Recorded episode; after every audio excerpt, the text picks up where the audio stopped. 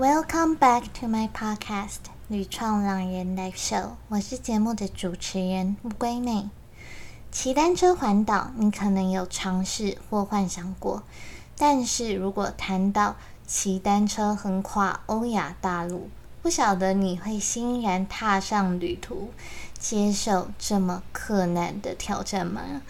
今天节目邀请到的来宾 Yuli。是在遗憾之前用力去爱这一本书的作者。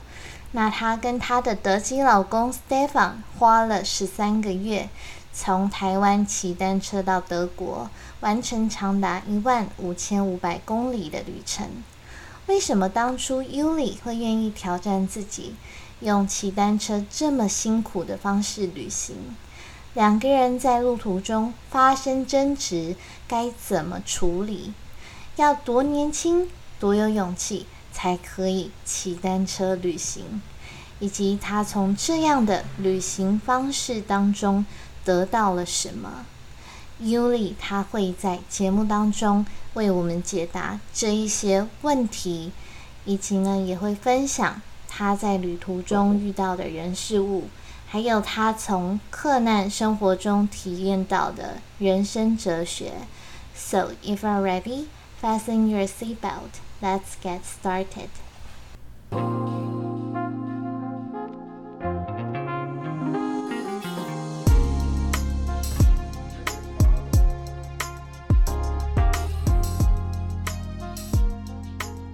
今天很荣幸邀请到在去年十月出新书的 Yuli。那 Yuli 她的故事很特别。因为她跟她的德国老公花了十三个月骑脚踏车横跨欧亚大陆。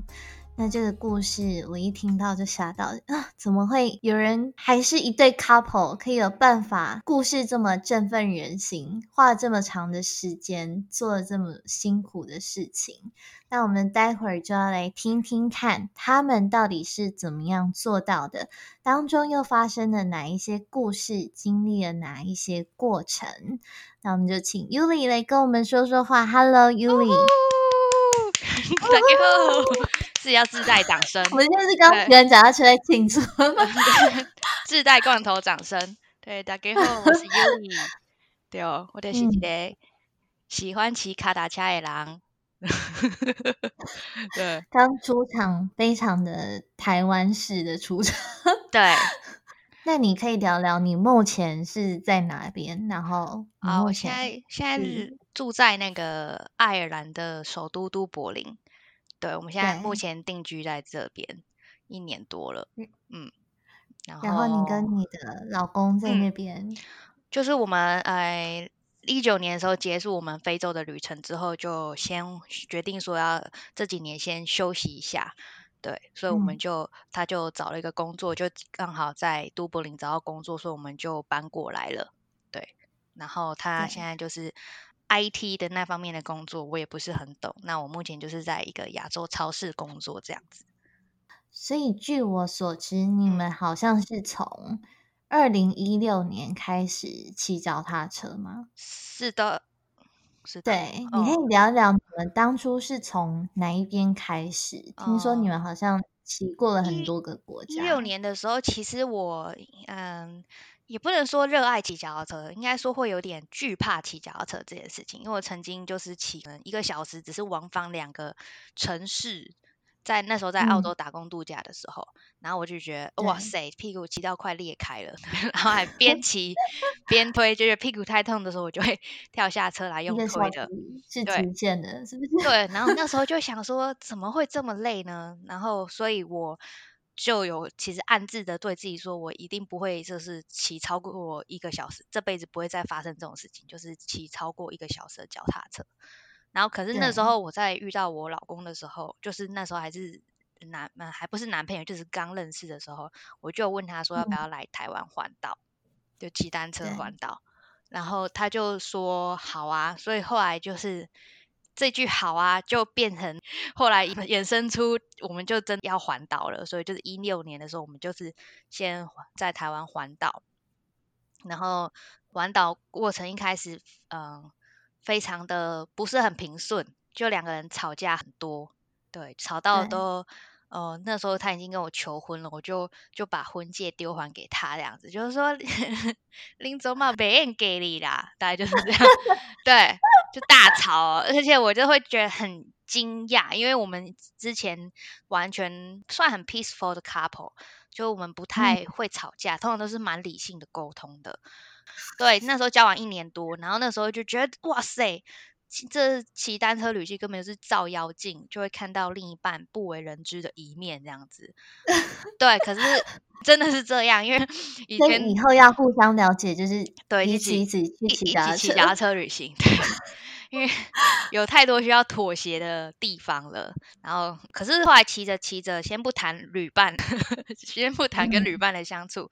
自己在骑的过程就觉得哇。你会更容易去看到一个呃土地的一些之前可能不会去观察到的东西，比如说你会特别嗯容易跟当地人亲近，像在骑脚踏车的时候，人家会就会很容易跟你说加油啊，或可能给你一瓶水啊，或给你一些水果，就觉得就很容易嗯亲近。然后你也会看到一些景色，可能如果你是在车上的时候，你可能就是坐在车子里面，一秒钟就过去。可是嗯当你在骑车的时候，那个速度就很刚好。很多的风景其实不一定要去到某个风景区，其实路路上都是风景。对，就是那种感觉，就会觉得跟土地很容易亲近。然后我我很喜欢那种好像被跟 跟大自然融为一体那种天人合一的感觉。所以我，我那时候嗯就决定说，好，这次旅程之后，我们希望可以继续下去这样的旅行方式，所以就决定从台湾再呃骑到他德国的家，大概是这样。嗯，那这中间你们是从台湾再到我们香港？对对，我们先到香港，因为呃，Stefan 需要中国的签证嘛，那台湾这边没有办法申请，所以他我们就必须先到香港去申请中国的签证。对，嗯，是的，那你们从台湾到香港这一段嗯，是坐飞机，然后跟脚踏车一起过去？对，是是坐飞机呀、因为其实那个飞，嗯、脚踏车是可以上飞机的，你就你，看航空公司的规定，那有大部分他是会希望你放在箱子里面啦，但是你就是其实哦去，这都很好解决，就是去找个车行，然后就跟他们要箱子就可以了，这样。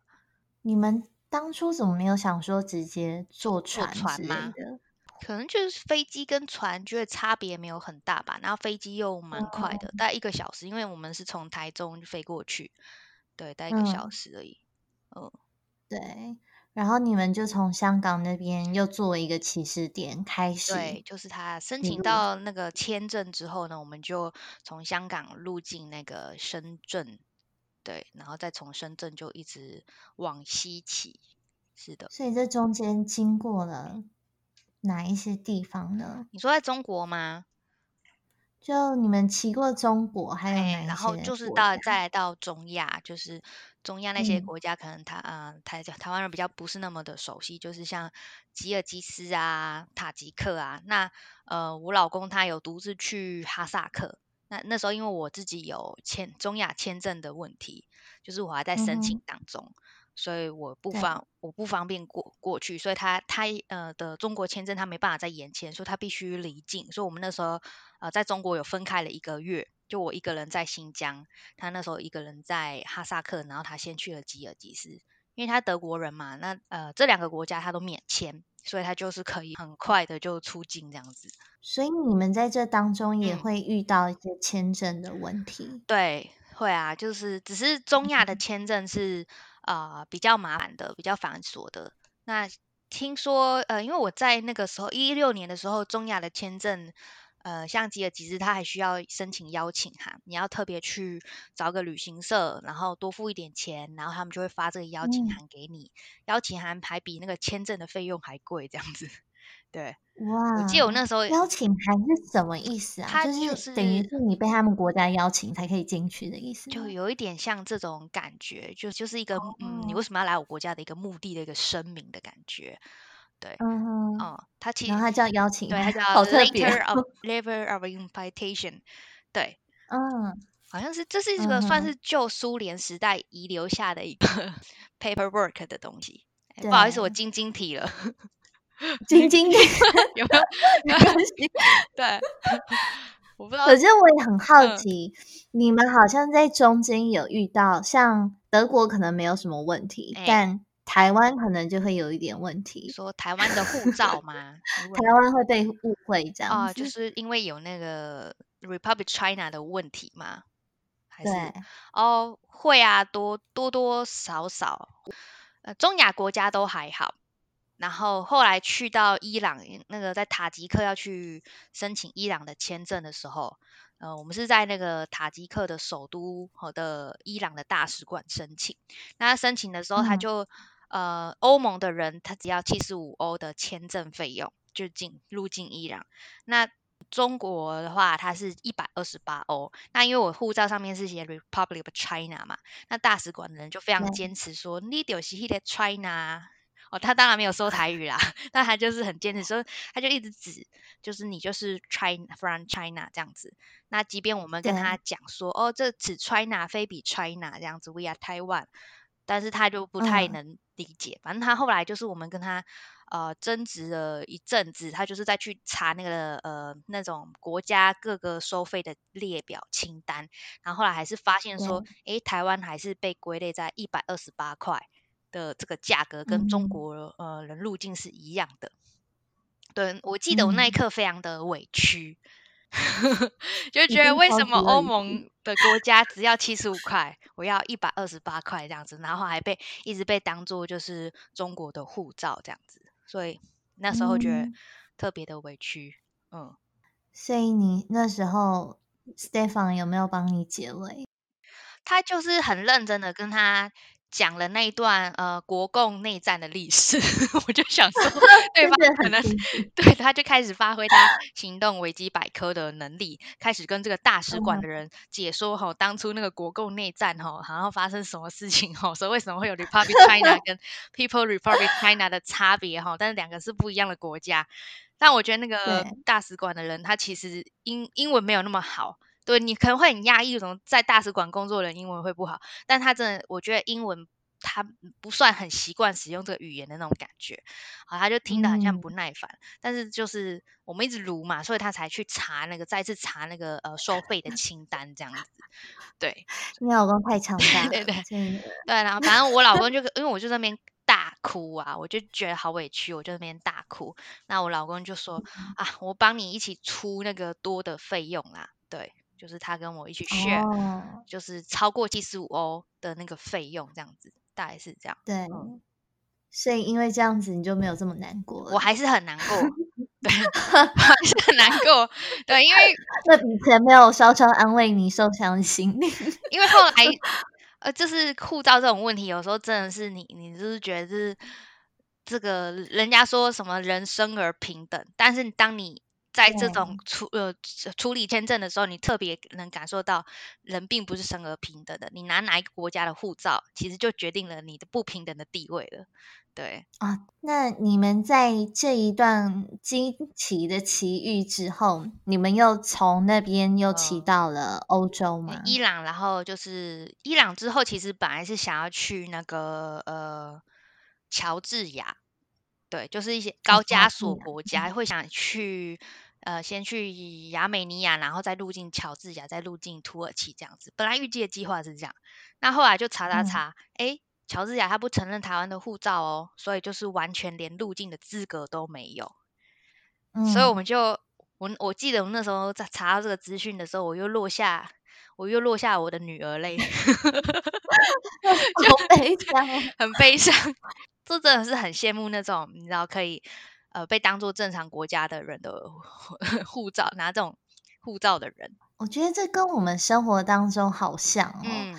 嗯，很像说你现在走了一条路，你觉得、哇这条路没有办法通了，好像嗯。你来到一个绝境。嗯，可是其实可能柳暗花明又一村，你还是有另外一条路可以走，你还是可以到达那个终点的，对。没错，你还是有备案 B 呀、或备案 C 呀、嗯，只是当备案 A 被打枪的时候，还是会有些难过，因为那时候就想说，哎，可以在途中多去几个国家，感觉还蛮就蛮顺路的，嗯，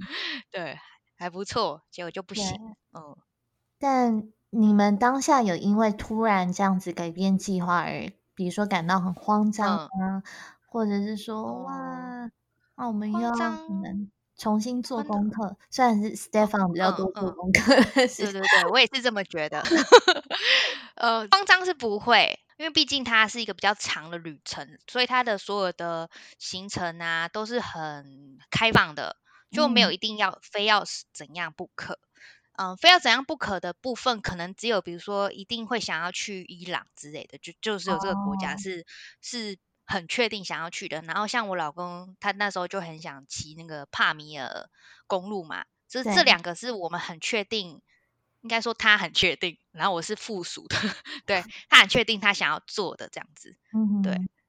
那那其他都但是是很弹性的。对对，但是它它就是一个大方向的目标，所以但内部的细部想要怎么走啊，什么都是很弹性，就是很随性啊，想要都可以这样。哇，那你们的终点是到德国吗？呃，对，嗯、嗯就是算是第一个终点吧，因为后来就有休息之后又再上路，所以那时候的终点，对，算是可以这么说来，就是到德国。对，暂时的终点就是终身大事啊，对不对？对，就是 对，先结婚一下再继续，结先结婚一下，没 错，先结婚再继续。嗯没，错。很浪漫的故事。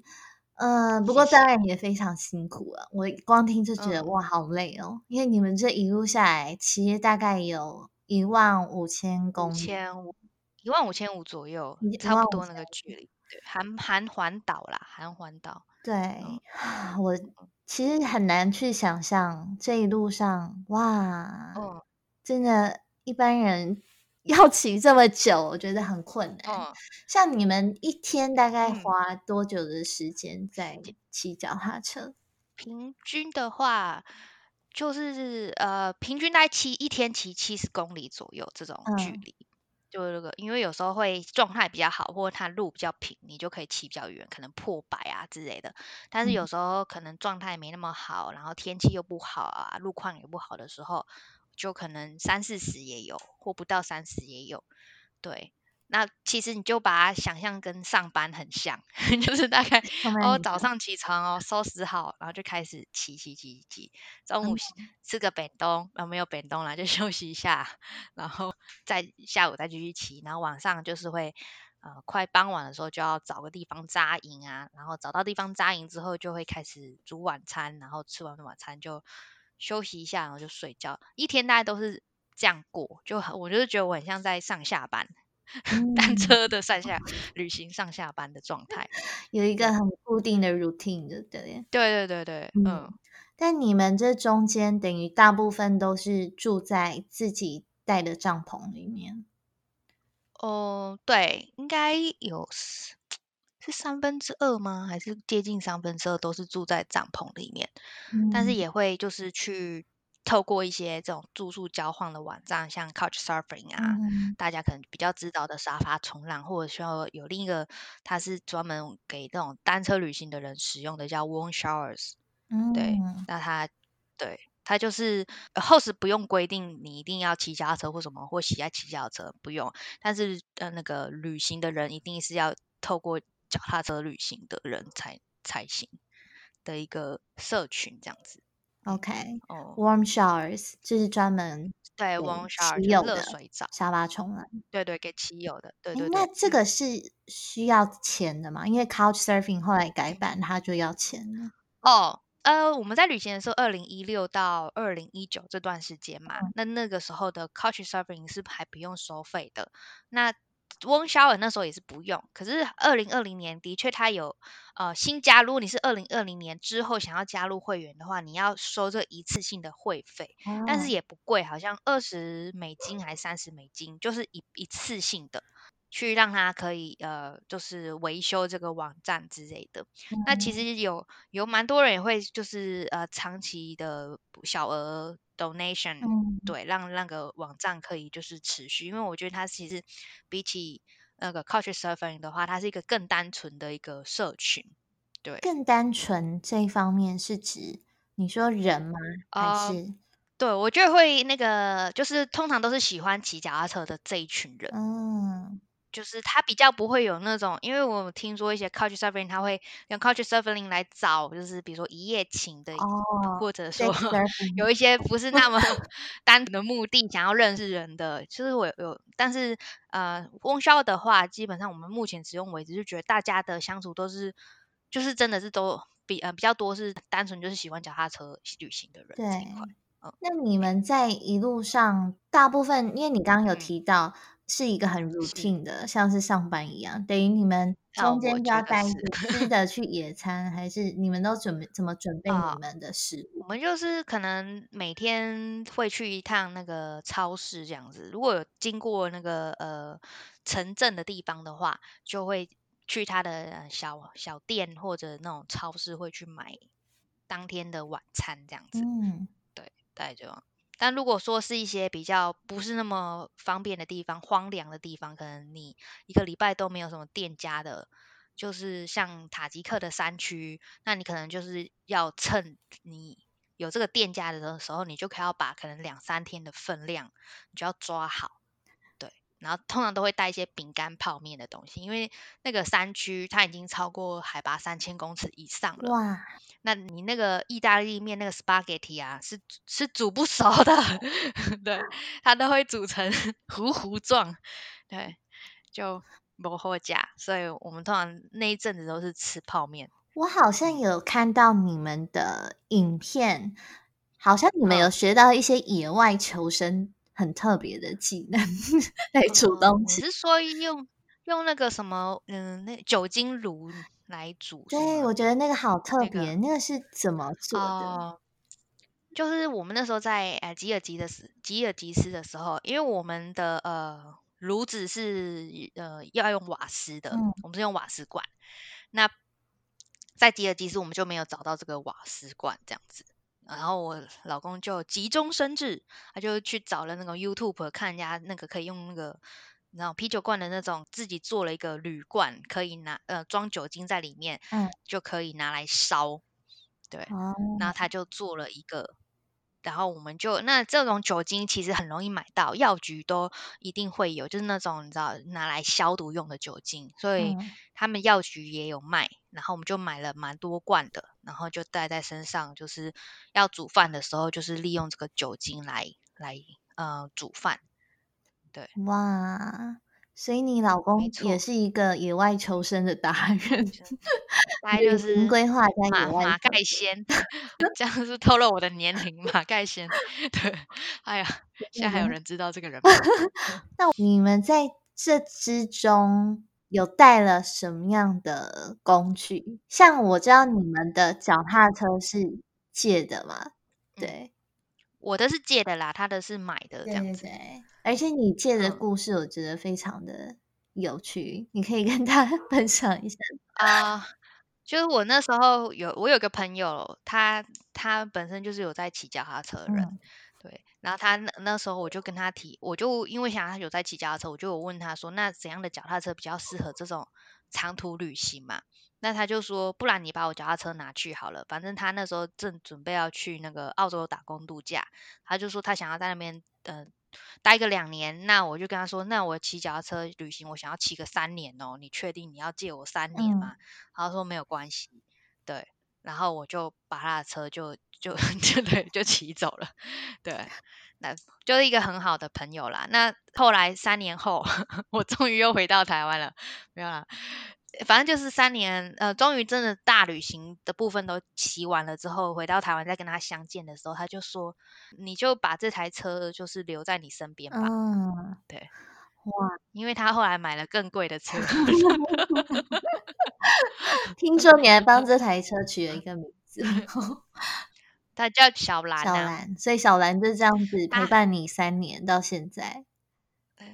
对，其实已经默默的呃，说有要五年了，哇，所以是一台很有历嗯史的脚踏车，而且我觉得这个故事也嗯蛮感人的。不过除了脚踏车跟帐篷之外，你们还有特别是，带一些东西是你是觉得非常必要的吗？我觉得很必要，就是好用的马鞍袋吧，嗯就是那种防水的马鞍袋是很重要的，呃，就是我们那时候就是呃，就是我的启蒙者，就他当初自己一个女生去那个南美洲骑脚踏车，所以我们那时候问了很多他的意见，那包括翁笑都是他给我们的一些建议啦。嗯，对，真的很感谢他，就是他的名字叫 Yuki，他就是也跟我们说，这个马鞍带你要准不要就是省这个钱，嗯因为一旦这个马鞍带会就是漏水什么的，你就非常的麻烦，因为你如果带一些电脑啊或衣物的，那湿的都会很麻烦。对，所以我们就是买那个 Outlet 的，哦，熊熊忘记那个名字哎，那个安带就是德国的牌子。如果在骑脚踏车的人应该都知道，它是我们路上遇到大概八成五的人都会用这个牌子，因为它的防水性真的非常好。所以它是到一般的那种卖脚踏车用具的店，没错，没错，就会有像那个台北的话，有那个长毛象的那个店哦，嗯，他也他们家也有，对，嗯，马鞍带，所以就是在松松山松山区那边，哦，松山区，OK。然后它就嗯，是用来装你的一些物品，防水用的。没错，没嗯错。然后你你的所有的，它就是很像我们背包客的背包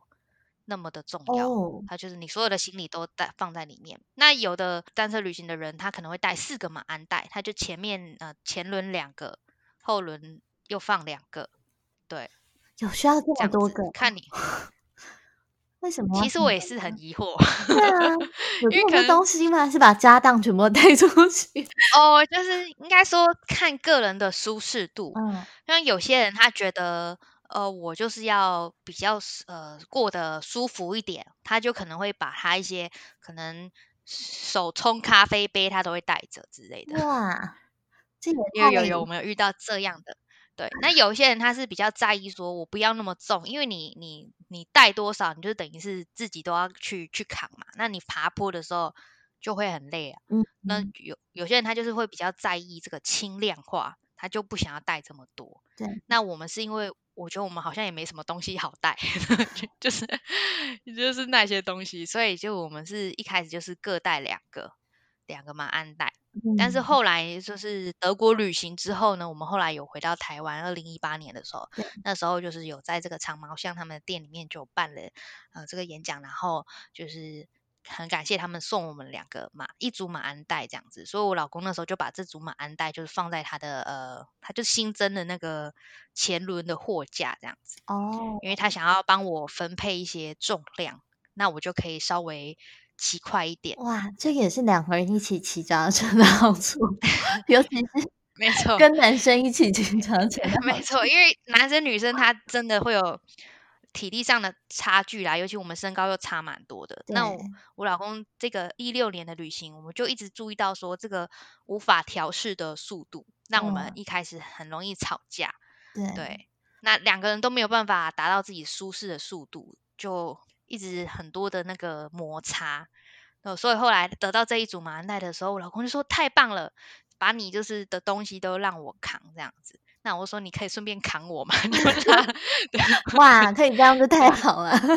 对对，就我就完全不用骑车，怎么那么懒？对，然后他就就是就他很贴心，就帮我载了一些呃我的东西呀、衣服啊什么的，然后我就嗯，变得轻盈许多，我就可以比较跟得上，跟他可以就是同步的前进这样子。所以你们必带的东西大概只有衣服、笔电。我就带一些就是乳液呀、因为我手是比较容易干，然后那个乳液我就会拿来擦脸跟擦身体，就是一罐到底这样。衣服冬天、夏天衣服都带很基本的那种三三件、三件各三件、三件这样子，然后裤，子啊这样子。对，那我是我们是没有特别穿车裤的，我们就哦，是普通的一般人的衣服这样。然。后安全帽安全帽也会戴，防对，安全帽，然后嗯，然后膝还有炉炉具啊，一定也会带，因为你一定有时候去到一些深山野林的时候，你就可以自己煮嘛，炉具，对，对，然后哦，帐篷、睡垫呐、这些都是很基本的必备的，嗯那这样子嗯。加起来大概多重啊？我好好奇，其实我的大好像像十十一二公斤吧，还是对，就是我我的部分，哦，你的嗯，部分，两个马鞍带加起来的重量啊，还会带一些调味料啦。嗯，但像你们如果遇到冬天的话，你们有可能是穿着那种很厚重的衣服在那边骑脚踏车吗？嗯，没有诶。其实我我记得我的冬天的外套其实就是一件羽绒衣、羽绒外套，然后一件 Gore-Tex 的那种防水的。因为他们是一组的这样子，我我就是这样而已。然后可能里面会再多穿，就是有点像洋葱式的穿吧，就把所有能穿的衣服都穿上去，这样子不会再多带一个呃什么冬天的大衣这种没有，因为那种比较重，然后它它重之外，它又很占位置，对大衣类的东西，所以就是骑脚踏车应该会热，对不对？对，你会其实会呃你会出汗，所以你你。封住的时候，你反而里面会容易流汗啊！我会，我有记得我有带抛弃式的雨衣哦。对你真的很冷的时候，你其实就可以穿上去，它真的会，它很保暖，然后它又轻，嗯，对，又嗯防风防水。只是缺点就是你可能你的汗比较呃没有办法跑掉，所以它它里面就会有点反潮这样子。在后面有带笔电。那如果遇到代笔店状况，你要怎么样去确保它不会遭到财务 损失之类的？哦，就是保持着一个舍得的心情。啊，真的吗？如果 如果他真的被偷，就偷被偷了吧。后来就是这么想，这么豁达。我后来一七年之后，因为我那时候结婚，我弟弟有来参加我的婚礼，他就帮我把笔电带来。那我就是后来就是决定要想要带着笔电上路。就是首先我会把我的那个行李那些用的破破看起来很破破烂烂的感觉，怎么用的破破？行李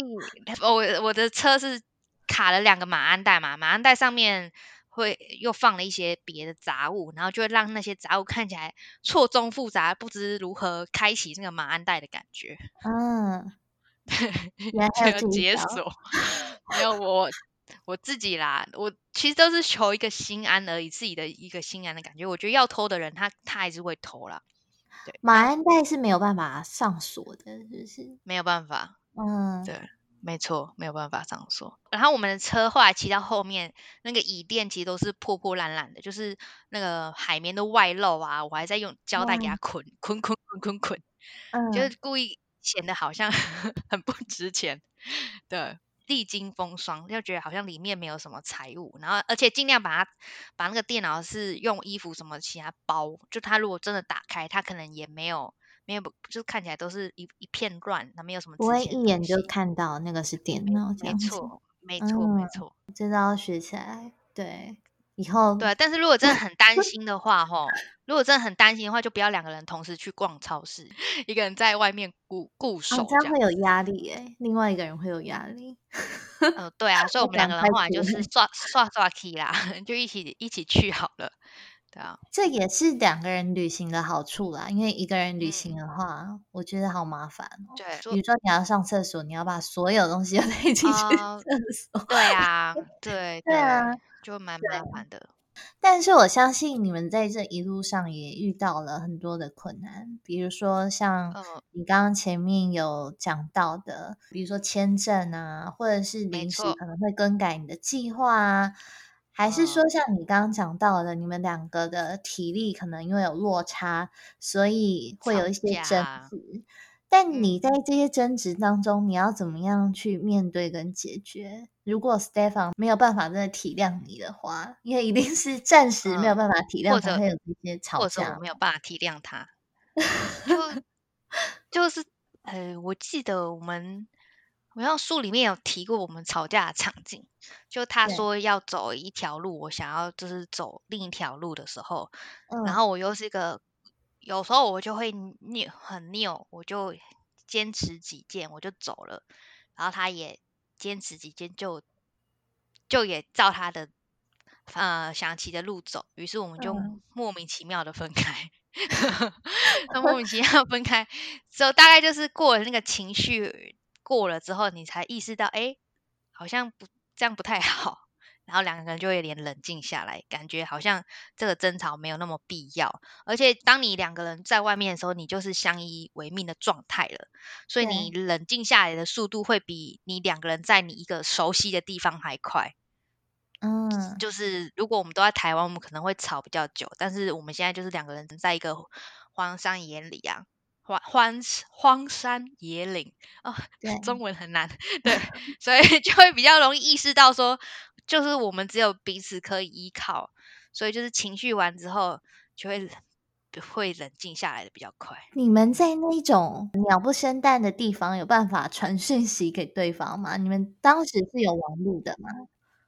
其实，如果鸟不生蛋的地方，我们就会先说好，如果要吵架的话，就是不能跑到对方看不见的地方。只是那时候在那次在中国，在那个云南洱海那边吵架的时候，其实算蛮幸运的，就是刚好我骑骑骑，我就诶看到 Stephen 在前面这样子，他就在等我，我就想说。这莫非就是真爱？怎么样？我们的命运就是会融缠、交缠在一起，自己开始琼瑶女主角了。对，所以所以，可是我老公他其实那时候就有说，好，不管我们怎么吵架，就是不要跑到对方看不见，就算要分开，也要先说在哪里。汇合或怎么样之类的，的确，就算有情绪，还是要考虑到安全的问题。没错，没错，因为我们通常为了省钱，只有一个人会办当地的 SIM 卡，哦，然后另一个通常就是失联的状态。那因为我老公都是需要，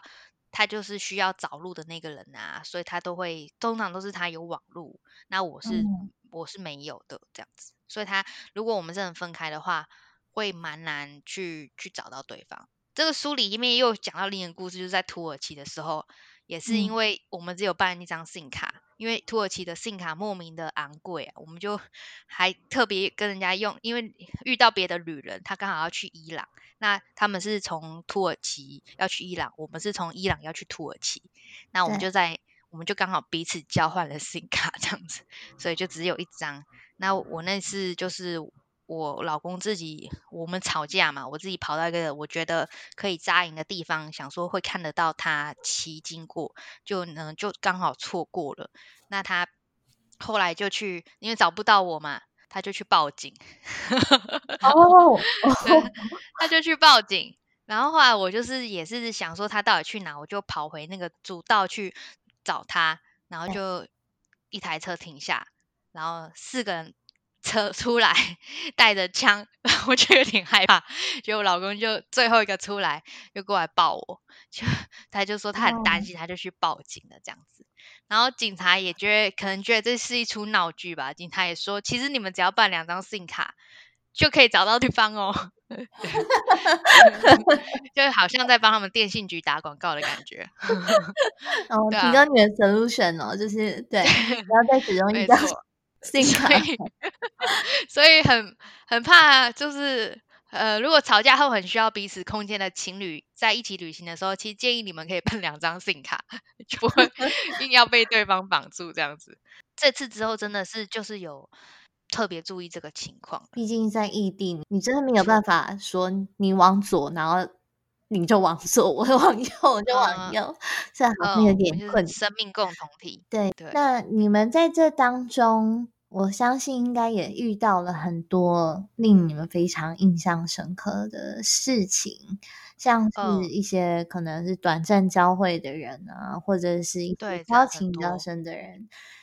有没有一些人是真的可能给予你们很多，然后让你会觉得哇，这些人怎么没有办法这样子不求回报的对待我，嗯，让你很印象深刻、很感动的。有啊，就是对我而言，我最印象深刻是我自己在新疆骑车的那一段日子。嗯嗯，就是我也就是呃遇到一个一个大叔，我都叫他卢叔，因为他姓卢。那他就是对我非常非常的照顾。就是我那时候去到这个他的城市的时候呢，就是他算是一个车行认识的一个大叔。那我在车行就是做那个基本的车子的。检查维修的时候，那他们就邀请我一起去吃晚餐。那吃完晚餐之后呢，他知道我没有地方住嘛，嗯，他就邀请我到他家借宿。然后隔天他还就是硬塞给我五百块的人民币，对，就是他就说出门在外需要钱。那那时候我就是觉得我不敢收，我觉得这太大笔了，对，我不敢说。但是他就是硬塞给我这样子。那之后我自己往赛里木湖骑的过程当中呢，他就是也很关心我啊每天的近况啊，呃路上呃会经过的城镇，他有个远房亲戚，他就是帮我安排了住宿这样子。嗯，那后来我到赛里木湖就有遇到性骚扰的事件呢，那他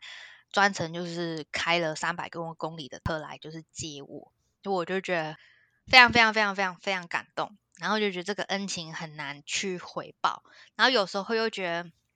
这是明明就是大家萍水相逢，而且将来会不会呃这个这个缘分会不会再继续都不知道，对，但他就是愿意，他就是真的不求回报对我这么好，嗯，我就觉得。就是会很多的感恩，但是又会带觉得的亏欠，又有点愧疚。嗯，不过我后来，像我之前有访过一些来宾，他们可能也嗯。是遇到一些像这样子的事情，让他嗯们觉得非常的嗯。感谢。有一些嗯。人就会跟我说，呃，虽然嗯。一开始他们受到这一些恩惠的时候，也会觉得心嗯。里非常的 guilty，可能很不好意思。嗯。但是他们后来觉得，哇，我如果可以再将这些爱或这些能量送给下一个人的，我就是要再去帮助嗯，下一个人。那时候在旅行的过程当中，呃，会有这样子，会蛮容易有这样的想嗯，法。对，就是会觉得，嗯，你就是大家都是感感觉就是很像一个善意的回圈里面的一份，子，那就是很像接力棒一样，他把这一份就是善意传给我，就想要再传给下一个人。嗯所以那时候其实我我自己会觉得说，那当然这个卢叔就是还是我就会跟他持续的联络，只是很可惜后来因为我手机呃坏了，那那个微那个什么微信啊，就就就跟这个卢叔就断讯了。哦，所以没有办法在土耳其的时候坏了，所以土耳其之后我就没有办法再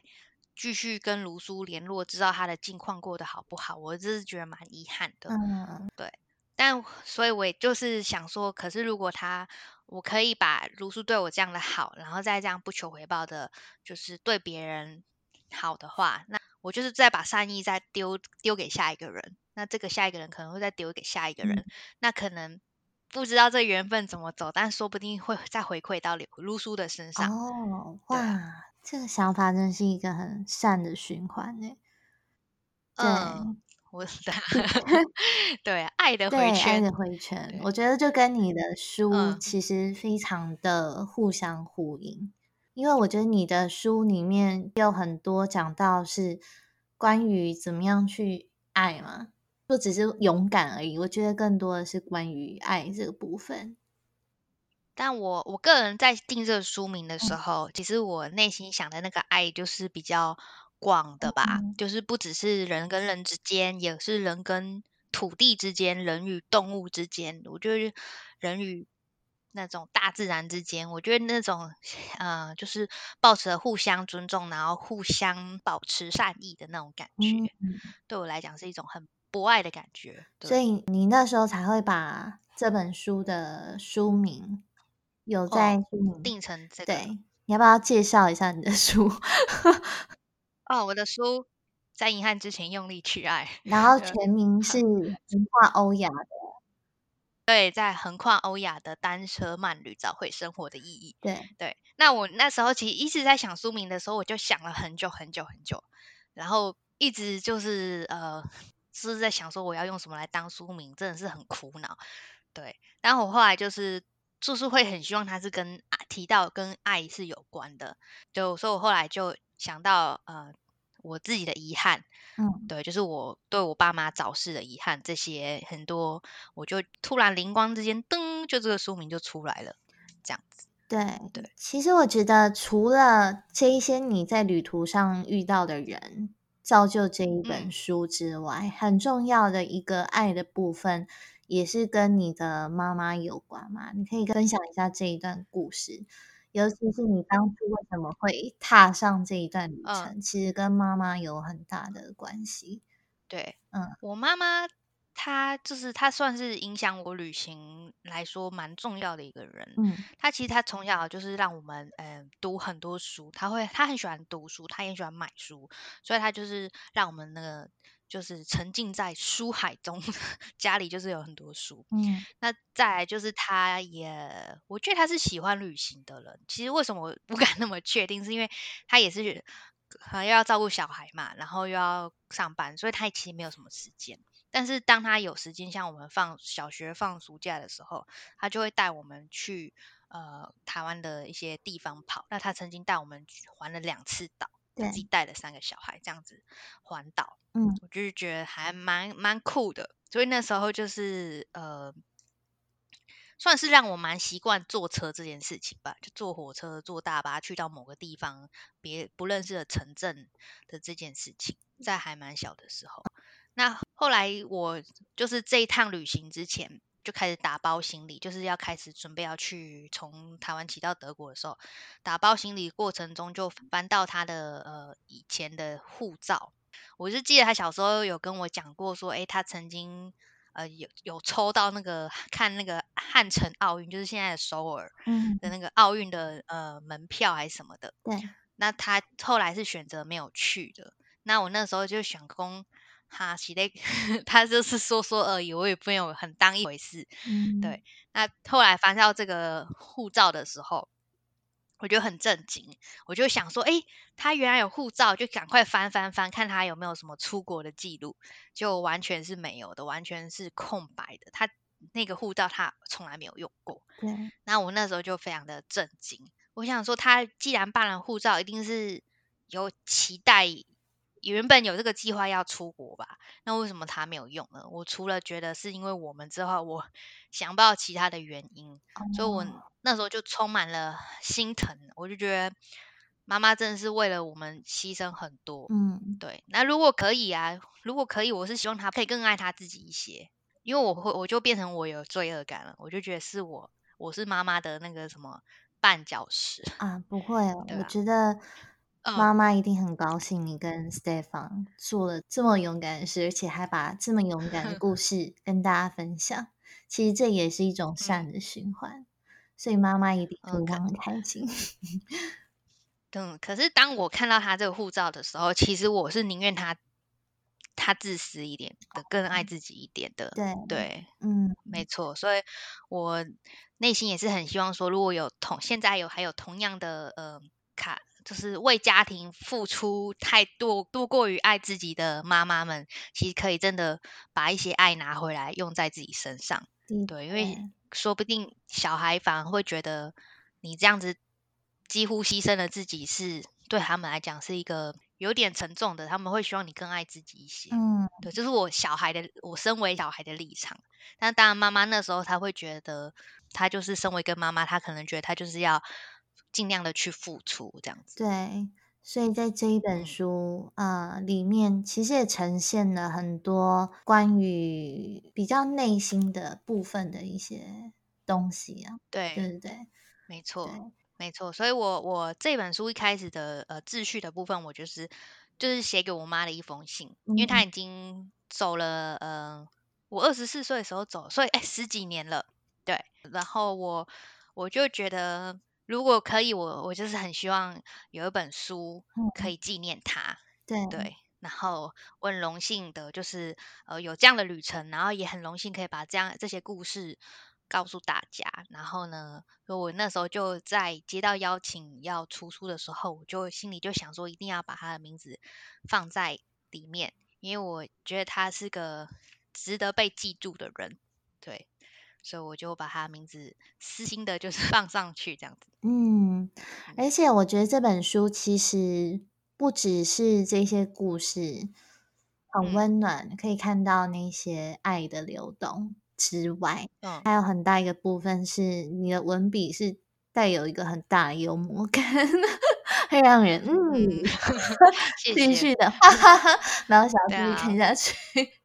嗯，因为我就是还蛮想走谐星的路线，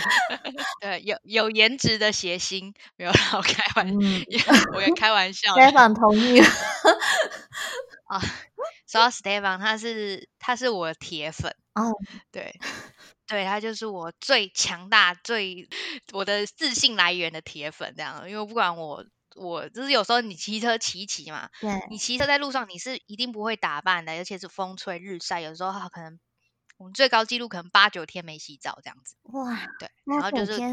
臭臭啊，嗯 还有时候有机会要去看到有路过的河流的时候，还说哦有河。好，可以洗澡，然后就赶快把车停在河边，就跳下去稍微洗一下这样子。嗯，对，反正就是大概就是这样的两人生活。但但是我不管怎么样的邋遢，怎么样的呃，这是什么风尘仆仆，他都是会觉得我很漂亮。哦，所以他那时候就会想说 you're beautiful 什么的吗？对他就会说你是我的可爱老什婆，么老婆你好漂亮，什么什么呃之类的这种。什么 do be strong 之类，do be strong，对，so strong，对，嗯然后我就会，我一方面会觉得很感动的同时，又会想说，你眼睛真的没有问题吗？要去看个医生。很想说担心你怎么了？为什么？嗯是但是很感谢他啦，真的是因为他，我觉得我就是当我缺乏自信的时候，我就在写在写这本书的过程当中，其实有有几度也是觉得，啊，我这这个这样的东西会有人看吗？怎么写的这么糟啊，什么之类的，或就是对自己很多的质疑的时候，我就会就是跟 Stefan 说，那 Stefan 就会说不会，我觉得你写的超好看，超有趣的，我就会想忍不住一直看下去、哦。看得懂吗？然后我就他把他那个 Google Translate，哦，OK，对，他就 Google Translate，虽然我觉得不一定到位，但是他就是大概 OK OK 那种去理解大概的内容，嗯，然后我就觉得都会从他那边得到那个呃自信的养分。还好这一路上有 Stefan，对不对？而 且在这一路上，一定会遇到像你刚刚讲的没有自信啊、自我怀疑啊、想要放嗯弃啊，还是是别人都还没有质疑你，你可能就先开始质疑自己了。对，没错，那你嗯觉得说、这个让你坚持下去的动力就是 Stefan 吗？还是说还有什么样的动力让你继续，嗯比如说骑下去？Stefan 算是助力吧，但他不会是主要的那个呃主要还是要来自自己，对不对？对，主要还是要来自自己，因为就是嗯，就会有很像我曾经就是摔车摔了连续摔了两次，那摔到我就是不太敢骑下坡。那那时候在塔吉克，那很多路况其实就是砂石路，其实就是还是蛮危险，或者它有很多那个砾石，你骑在上面，你我就会觉得那个地在呈现波浪状的那种浮动，我就开始起嗯。幻觉了，对，然后就会 骑得超怕头，开始冒冷汗这样子。对，这时候 Stefan 再给我的多大信心都没有用，因为他就是只能骑他的嘛，那我就是自己骑自己，我就是要自己跟这个恐惧相处，那我就会告诉我自己说，你可以的，我就那时候就会幻化成另一个人格出来，然后另一个人格就嗯是用一种精神导师的方式在鼓励自己，就是说你可嗯以的，对，You l go，对，我们都会陪着你的。然后这个我们就是我其他的人格那种感觉。你的脑中是会看到有点类似，是你幻化成，比如说小天使，很多个小天使在那边，然后变成你的 mentor。也也不是看到，就是一个声音，哦，一个另外一个声音，然后告嗯诉自己说：“哦，你可以的，你办得到的，你跟你的脚踏车一定会 survive 的这样子的感觉。”然后你就真的因为有这一股声音，就往前冲，就冲过去了。也也不是往前冲，就是就是会 深呼吸，然后平缓着，然后握紧我的那个呃车车的那个龙头，嗯哼，对，吹，然后就是就是一边深呼吸当中，一边就是催欸眠自己，对，催眠自己也不用加速啦，就是让自己去习惯这个害怕的过程。那当你嗯习惯到某一个程度的时候，人其实人的那种韧性比自己想象中的还强大。当你习惯，你会对，你会慢慢去习惯，然后你就没有这么害怕了。大概就是这种感觉，哦，一回习生二回惯那熟。种嗯，习惯，害怕，但你又跟恐惧同行的感觉。对对，而且人在恐惧的过程当中，其实你会特别的小心，你的什么六感哦，这种五感啊，六还是六感会特别的灵敏。所以有的人会说，真正的勇敢，并不是你完全不害怕，而是你即使感到嗯害怕，你害怕还是要去做该做的事情。对啊，嗯我也这么觉得，对，完全不害怕有对点难啦。坦白说，我嗯相信 Yuli 在写书的时候，或者是像我现在自己做自媒体，有时候还是会嗯 有害怕的时候啊，因为很多时候你还是会有不一样的挑战，你还是必须要跨过一个新的坎。没错没错，对对对没，错没错，所以哇，这些都是很大的养分诶、像是这一趟旅程，相信也是。那你会觉得这一趟旅程为你带来，比如说最大的改变啊，或者是收获？你最大的改变吗？就是人原来可以有九天不洗澡，就是我原来可以忍受九天不洗澡，对，然后也不洗头，嗯。然后我老公依然爱我，我就觉得真爱呀、哦，那他是从一而终都没有变的、对啊，是不是特别喜欢我的体味呢？嗯。好，好，反正我觉得最大的收获哦就是，嗯，可能会某方面是你会对自己那个解决问题的能力会变得蛮有信心的。嗯对，因为你你这一路上你会克服非常非常多的问题嘛，对，然后你会意识到说，诶，其实问题都是会可以解决的、哦。像我举例，我们啊、我讲另一趟的旅程好了，就是我们一九年去了，呃，一八一九年的时候去了非洲嘛。对，那那时候去到肯雅的时候，其实才刚，诶，头一天还头第二天的时候啊，我老公的钱包就掉了。噔噔，晴天霹雳呀、因为他其实才刚换好了钱，他才刚领了当地的钞票之类的，反正就钱包就就掉了。钱包里面是真的只有钱而已，没有其他，比如说还有他的呃，比如还有他的信用卡那些都有的，嗯当然信用卡这些挂挂失都还好，还有他那个德国的身份证吧，对，反正就是呃，还有他的什么驾照这些重要证件其实都有，嗯对，那这个证件这部分你就挂失啊，或者说你就呃信用卡你挂失都还好，但是钱真的没了就很麻烦。对，那那时候我们备案就是我我的信用卡，就是又透过我的信用卡来当地的领钱。那因为我的信用卡呃不一定是哪一个国家的呃当地的 ATM 都可以领，所以我们那时候就是试了一轮，哎，终于找到可以领的，那问题就解决了。嗯哼，可是后来，后来呢，又到乌干达的时候，钱又用完，而且又要换另一个国家的币值了嘛，所以又要去 ATM 当地的 ATM 领钱。那这时候我的卡呢，就在不知道为什么在乌干达的呃，不管哪一家银行的 ATM 都领不出来。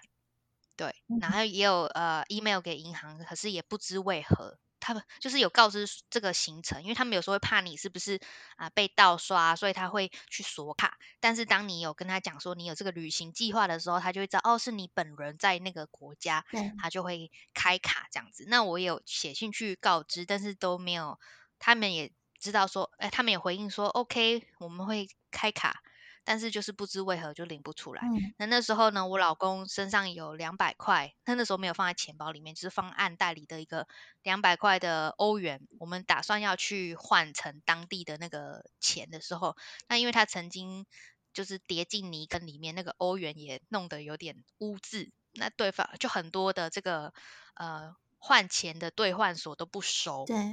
我们真的山穷水尽哎，那时候还想说怎么办，而且那时候好像只剩大概台币三十块的这种钱，嗯，那大概可能买个几颗番茄哇过生过日子这样子。我记得那时候我们好绝望哦，那一嗯天跑遍了呃乌干达的首都，呃大大小小的兑换所啊、银行啊，尝试了各种我们想得到的办法，嗯但都就是不可行。然后站在那个闹哄哄的那个首都的那个市场的时候，我们两个人就觉得不知道怎么办，但大概是蛮绝望的一次，就是没有钱可以用。嗯那后来就是我们又就是在试的最后一间，就是一个超市里面的一个兑换所，其实也不抱着希望了啦，就是想说有看到刚好看到就去试。结果我老公后来就出来的时候，就是拿了一叠当地的钞票，叮叮，满带笑容的，满脸笑容的看着我，然后我们就 互相拥抱，差点没有痛哭流涕，就是我们金钱危机就解决了。对，所以我有时候觉得蛮有趣的，就是感觉其实问题到最后。都会解决，只是你会有时候你会经历一段呃高潮迭起，然后就让你对这件事情特别有印象。那你当时有没有抱着这件事情一定可以过的这个信念？其实是有诶，就是莫名的会觉得这件事情一定可以过，只是我们要在想怎么去解决。你心里反而不会是被情绪拉着走，当然你还是会有慌，但是在慌的同时，你会去想说还有没有什么可能性，还有没有什么可能性？你你在某种程度上，你的呃抗压性其实是变强的，可能一路经历上经历过这么多呃一些很多的不同的突然啊或挑战啊之类的，嗯，你的抗压性会比。一般人高，对，我觉得这个是很珍贵的呃一个经验值，然后再来就是，我就是很很容易觉得感恩吧，就是这一路上你会看到很多的有钱啊、贫富差距啊，或一些不公平的事情啊、不完美的事情啊，那你就会很珍惜自己所拥有的，对，的确，嗯嗯，所以。等于不只是你跨出了舒适圈，让你可能更有那种遇到危机的时候，你更知道怎么处理，你会很快的冷静，对心理层面的感激的这个部分。嗯，你说说到舒适圈，对，没错，你就是会有一个能力，就是你有能力把很多地方变成你的舒适圈。我就是觉得这个旅行让我得到这个能力。哦。你说把很多地方变成舒适圈，是指 就是比如说你去到一个陌生的地方，嗯，你去到一个陌生的地方，然后有很多的未知，可是你就很容易把这个可能那么，因为这些未知跟陌生会让你觉得不是那么的舒服跟自在嘛。但是你就是有能力融入，或者说你有能力就是让他让你觉得自己舒服，这样讲好像有点奇怪。然后那个地方就会变成你的舒适圈了。嗯，对，因为你知道你有办法解决问题，它比较像说你你蛮容易随遇而安的，就是这样子，比较像这种感觉，就你会觉得真的是兵来将挡，水来土掩，即使你还是会害怕，有有时候也会不知不确定自己可不可以，但是你你就相信问题都会解决的那种心理的感觉。所以旅行，我觉得虽然没有办法量化给你的证书证明。没错，你到底得到了什么？很多时候我们可能也不知道自己确切可以 得到什么。没错，可是很多时候好像还是回到我们很心理层面的一个改变。那像是你现在已经挑战过这么多的事情，像是啊写书啊，还有骑单车横跨欧亚大陆这件事情，我相信这世界上应该很少人能够。挑战成功，或者是真的会有这个想法去做这些事情。你们未来还有什么样的规划，或者是想要再挑战什么样的旅行吗？其实我我会希望，其实没有那么少少人在横跨欧亚。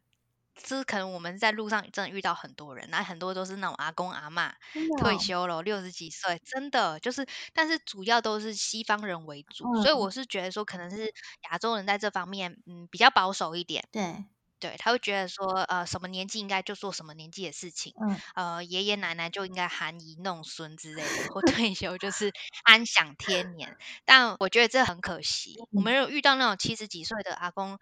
他去过的地方、骑过的地方比我们还多的这种阿公，对啊，我就觉得就是我还蛮鼓励，就是长辈们可以就是朝这方面也去挑战，就是年龄不应该是你阻止你做呃你想做的事情的一个呃障碍，有时候可能是助力，因为人家会对你更 respect，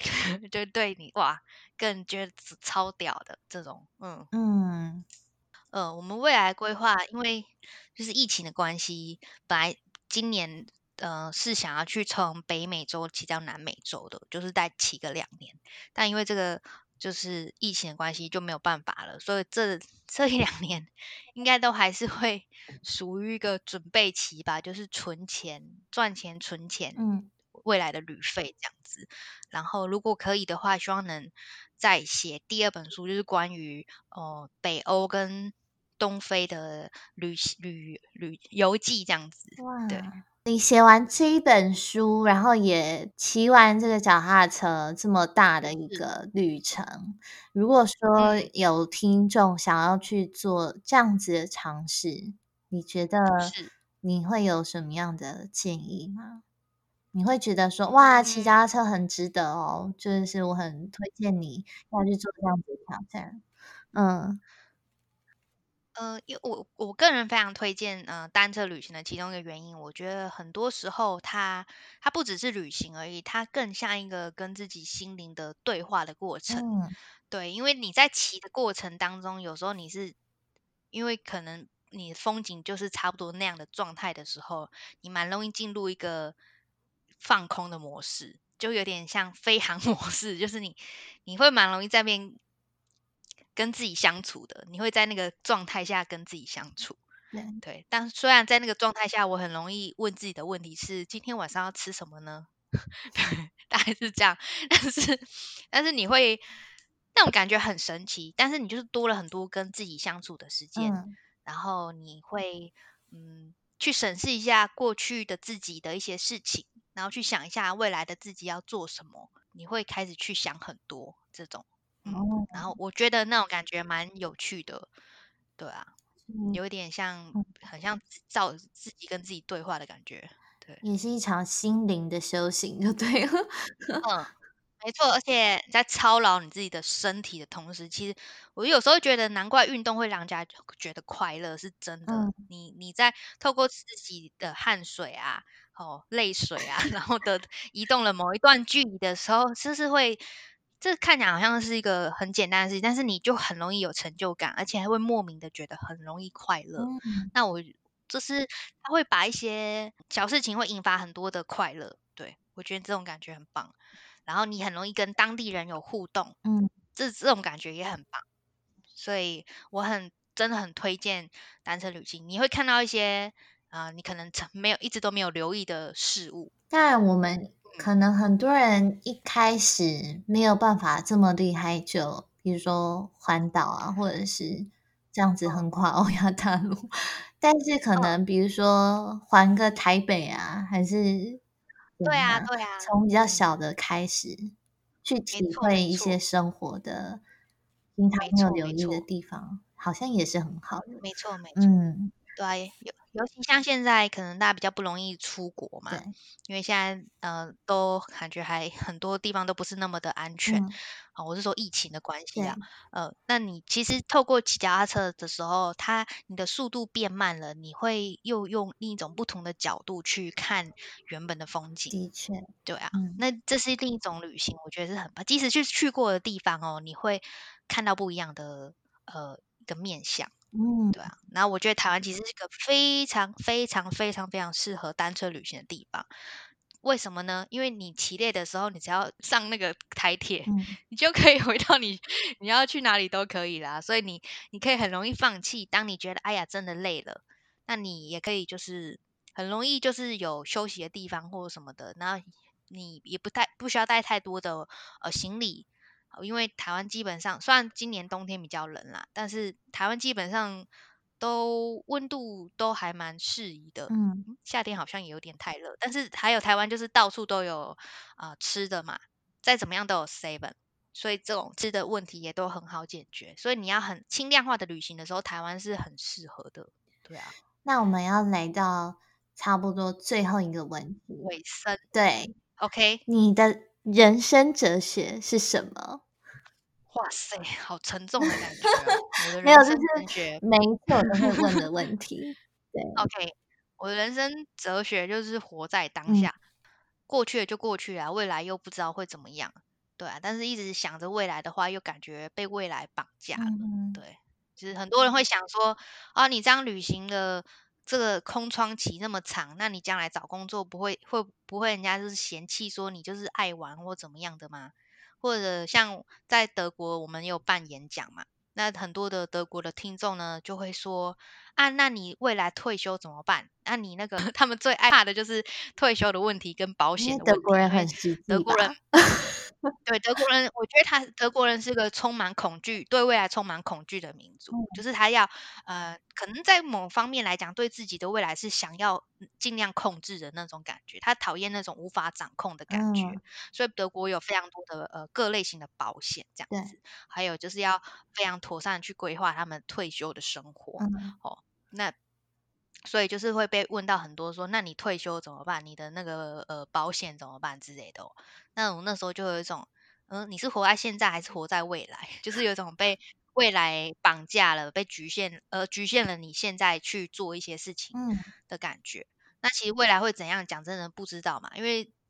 两年前我们没有想到，现在这个武汉肺炎会这么严重啊，对啊。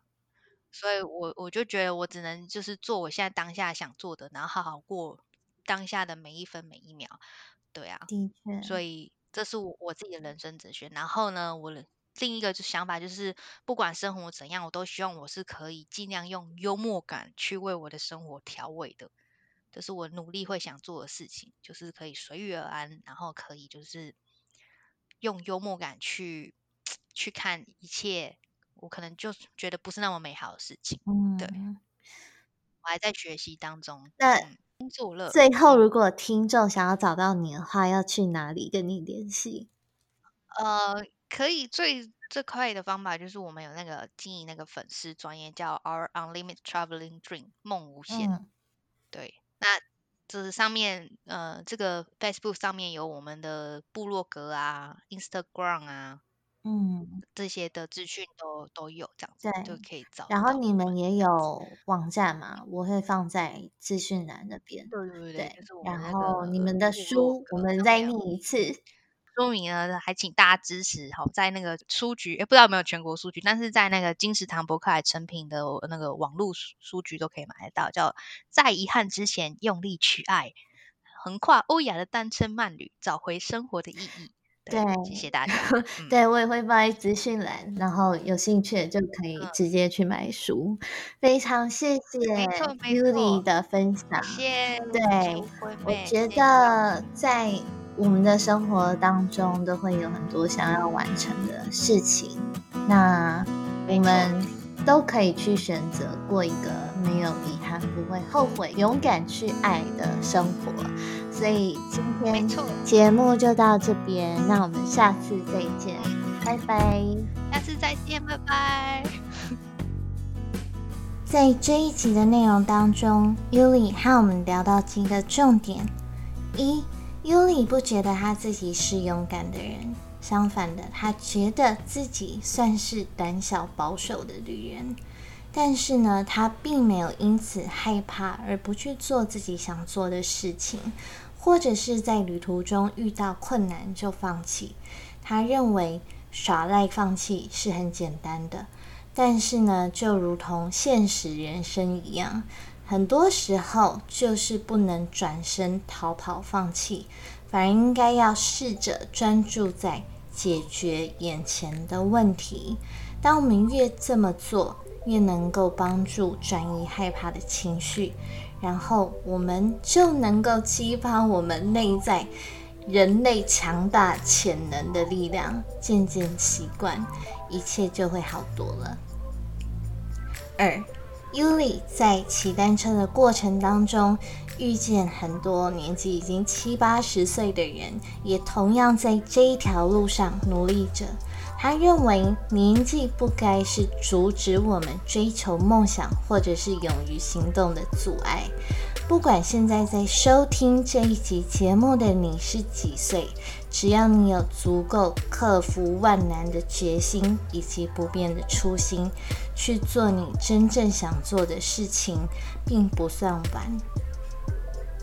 谢谢你的收听。如果你喜欢今天这一集的内容，请你到 Apple Podcast 或者是 iTunes Store 上面帮我留下五星评分，给我一些建议或鼓励，并且不要忘记订阅这个节目。那如果你喜欢今天的内容，或者有得到一些收获，都欢迎你在 Instagram 上面截图这一集，并且 tag 我，让我知道你有在收听。我的 Instagram 是 Turtle Girl 底线 Travel。So live better, live with passion, and most importantly, live life on your own terms. Till next time.